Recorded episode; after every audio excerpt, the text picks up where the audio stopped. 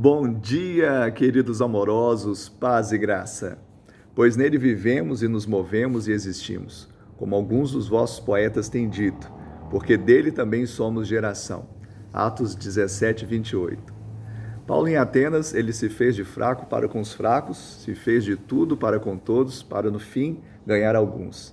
Aqui ele usa uma das frases dos poetas, dos filósofos gregos, para trazer uma realidade espiritual. Nele vivemos, ou seja, não estamos mortos, no Senhor temos vida.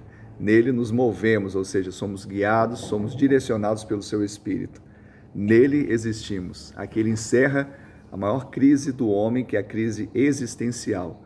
Porque sem ele, nada do que foi feito se fez. Somos criatura de Deus, somos geração de Deus.